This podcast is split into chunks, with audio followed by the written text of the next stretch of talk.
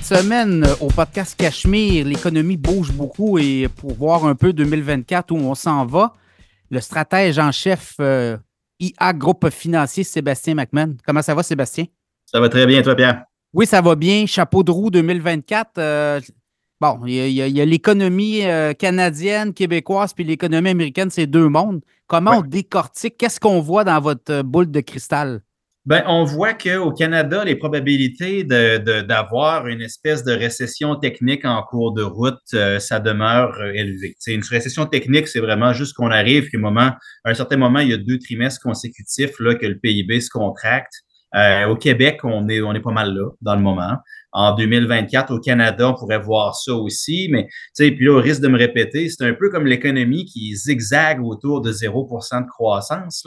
C'est encore ce qu'on s'attend pour cette année. Mais la bonne nouvelle de 2024, c'est que là, les conditions commencent à être bonnes pour que les banques centrales, la Banque du Canada chez nous, commencent à couper les taux d'intérêt en cours d'année, probablement commencer cet été. Ça, ça devrait donner un petit peu d'air frais aux consommateurs et aux entreprises. Donc, euh, petit bout difficile peut-être encore à passer, mais après ça, les bonnes nouvelles s'en viennent. Oui, parce que c'est assez brutal ce qui s'est passé au Canada. Euh, on dit que pour un ménage, quelqu'un qui avait une hypothèque en renouvelle, c'est 30-35% de hausse de coût d'emprunt. C'est assez. Euh, faites ça, l'exercice. là. Euh, c'est quand même des un budget, là, sur un budget, c'est colossal comme, euh, comme coût.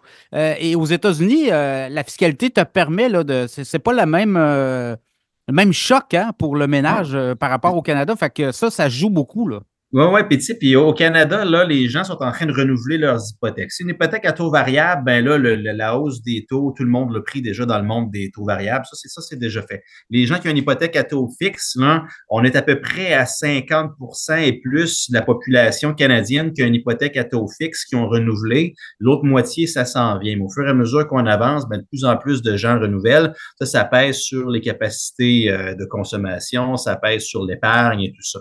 Du côté américain, les hypothèques, généralement, sont fixes 30 ans.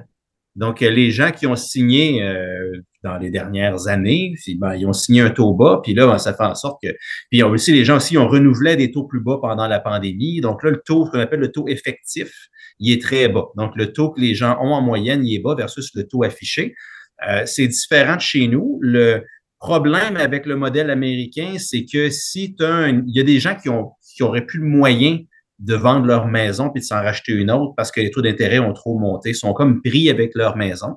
Peut être un beau problème à avoir, mais si on a un événement de vie puis on se sépare ou on change d'emploi puis il faut aller ailleurs, ben, ça cause des enjeux, mais ça fait en sorte que le consommateur américain, son portefeuille a moins été touché. Donc, ce que tu nous dis, l'économie canadienne, québécoise, euh, pour encore quelques mois, là, ça va être du surplace, peut-être une reprise en deuxième partie de l'année? Ben, les taux d'intérêt qui vont baisser en deuxième moitié d'année, euh, selon c'est notre scénario de base, là, ça va donner un coup de pouce. Mais tu sais, ça fait un bout qu'on en parle, puis on en parlait toi et moi, que généralement, quand les banques centrales haussent ou baissent le taux directeur, ça prend une espèce de six à huit trimestres, là, une espèce d'un an et demi, deux ans avant d'avoir l'impact total. Ben, que les hausses de taux les plus importantes étaient en deuxième moitié de 2022. Fait le 6 à 8 trimestres, il, aboutit beaucoup en première moitié 2024. Fait qu'il faut encore penser qu'il y a un impact qui est là. On voit les entreprises qui sont plus pessimistes. On voit les ménages canadiens, les indices de confiance continuent de baisser. Donc, ça, c'est encore là. Le, ton n'est pas très bon. Mais après ça, les taux vont commencer à baisser. Ça devrait commencer à donner un petit peu d'air frais. Donc, il faut juste passer à travers cette période de digestion lente-là.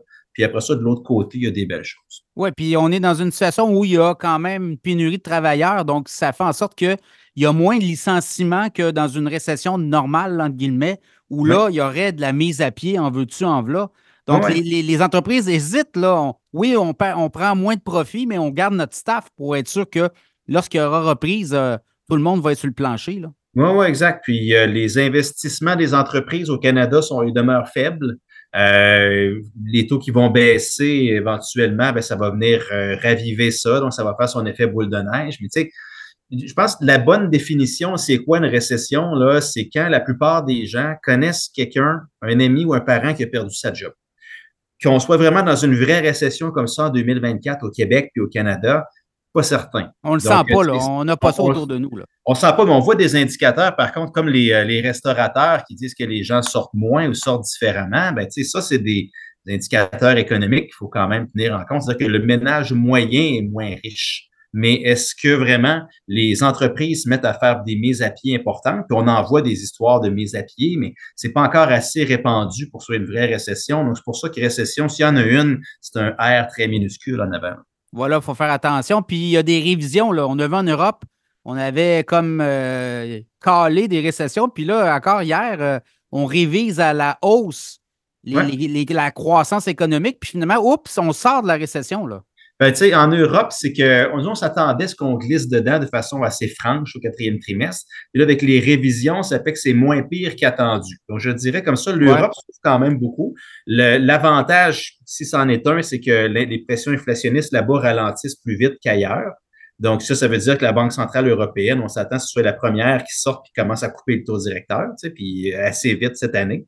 Donc, ça, ça peut être un avantage euh, pour les gens qui sont là. Mais euh, la Chine, qui est un des piliers de croissance, est au ralenti et pris avec un paquet de problèmes d'endettement chronique dans des secteurs comme les propriétaires, de, les développeurs de propriété. Euh, L'Europe, qui est un des pistons de l'économie mondiale, qui est en, qui est au ralenti dans le moment, qui est en, qui, qui a de la difficulté avec l'Allemagne et tout. Fait reste pas mal juste les États-Unis. Ça fait une économie mondiale qui, qui, qui, qui se tient, mais qui est quand même fragile en 2000.